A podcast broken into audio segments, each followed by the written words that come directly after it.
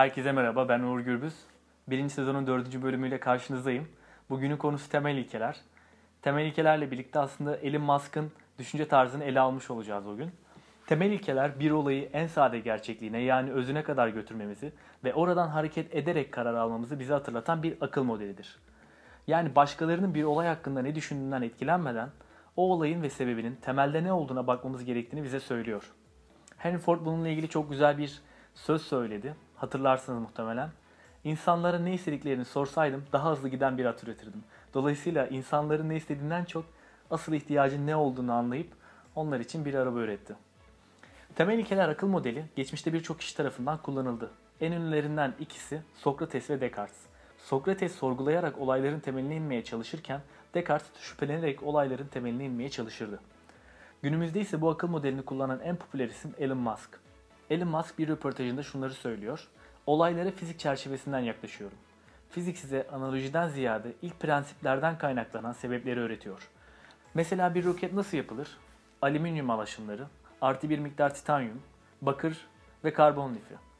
Sonra bu malzemelerin piyasadaki değerini araştırdım ve bir roketin malzeme maliyetinin asıl roket fiyatının %2 civarında olduğunu fark ettim.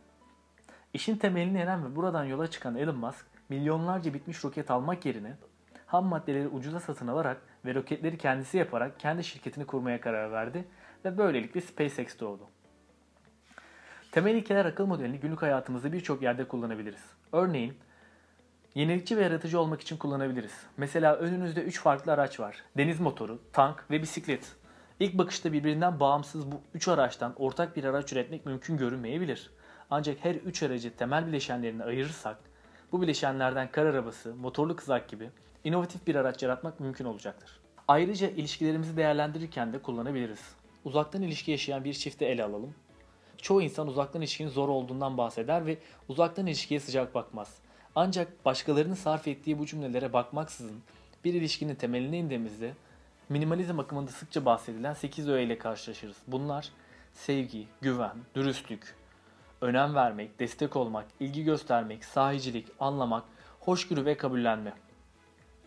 Başkalarının ne düşündüğüne bakmaksızın bir ilişkinin temelini oluşturan öğeleri ele alırsak sahip olduğumuz uzaktan ilişkinin yaşanmaya değer olup olmaması ile ilgili daha net bir karar alabiliriz.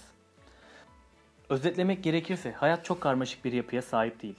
Ancak hayatımızın her geçen gün daha da karmaşık hale gelmesi, girdiğimiz ortamlarda kişilere veya nesnelere başkaları tarafından yüklenmiş anlamların beynimizi işgal etmesinden kaynaklanıyor. Böyle bir işgal altında olayları veya kişileri ön yargısız bir şekilde en sade gerçekliğine yani temeline inerek ele almamız lazım.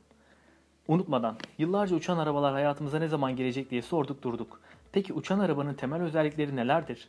Tekerlekleri olan bir yerden başka bir yere bizi havada götürmesi değil mi?